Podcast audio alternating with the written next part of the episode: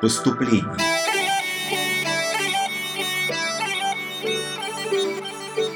«Все мы тут в изгнании», — сказал как-то один умный человек.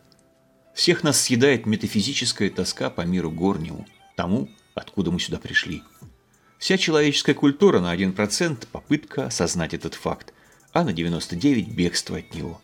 И только в смерти, музыке, любви мы иногда сталкиваемся с метафизической тоской лицом к лицу и уже никогда не можем забыть ее, потому что это отзвук вечной тоски по дому, куда мы однажды вернемся.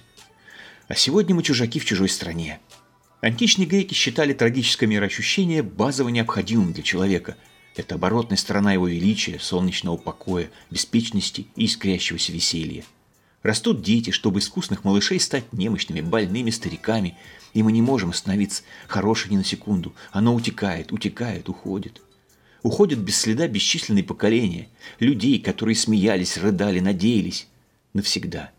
Есть что-то невероятно несправедливое в старении и окончании всего, всего хорошего. Но мы вернемся домой. Мы обязательно вернемся.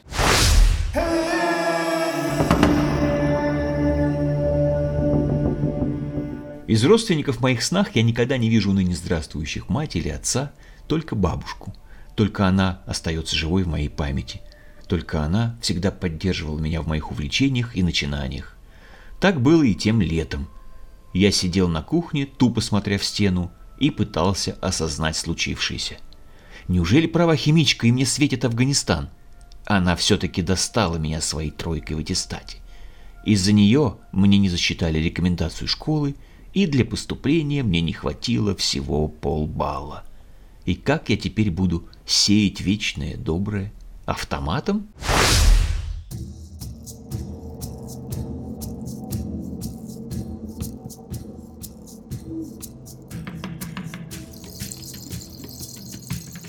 Я уж не помню, как я провел остаток лета. Наступил сентябрь 81 года. Бабушку с братиком привезли из деревни в Москву, жизнь вокруг завертелась в привычном ритме. Родители вроде даже и не расстроились моему непоступлению. Я сидел и мрачно ждал повестки из военкомата. Но бабушка возмутилась. «Света!» — скомандовала она моей маме. «Иди к ректору и попроси его взять!» Она тыкнула в меня своим артритным пальцем.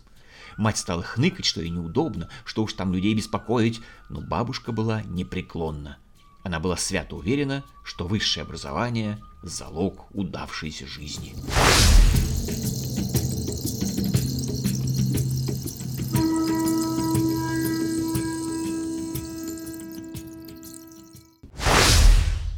И вот в понедельник, 7 сентября, мы сидим с матерью в приемной ректора МГПИ.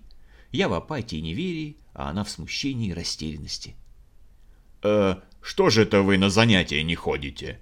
Ректор обратился ко мне, игнорируя маму. «Вас приняли дополнительным набором, э, нам мальчиков на курсе не хватает. Ну, хорошо, что пришли, а то уж мы вычеркнуть хотели». «Что?» Я не мог поверить своим ушам. Неужели жизнь продолжается? Неужели впереди мой новый мир, о котором я только мечтал? Когда мы приехали домой с известием, бабушка от радости расплакалась, как расплакалась она потом, когда ей показал диплом. «Господи!» — прочитала она. «По ниточке прошел».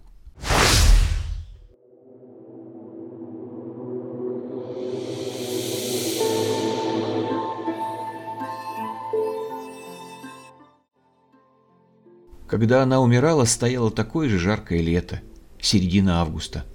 Зрел урожай, зрели жизни и судьбы. А одна вот так больше не смогла двигаться дальше.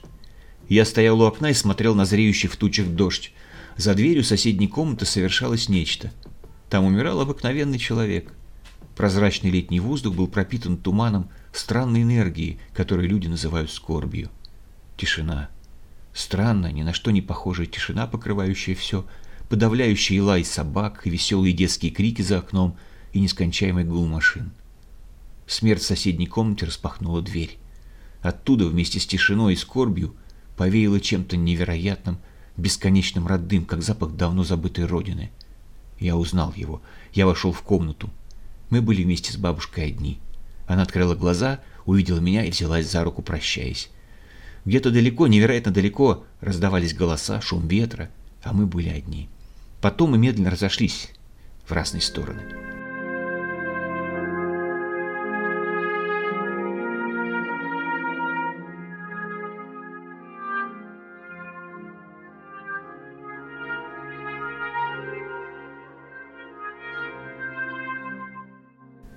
Когда умирает человек, природа незаметно вместе с ним отмечает это событие.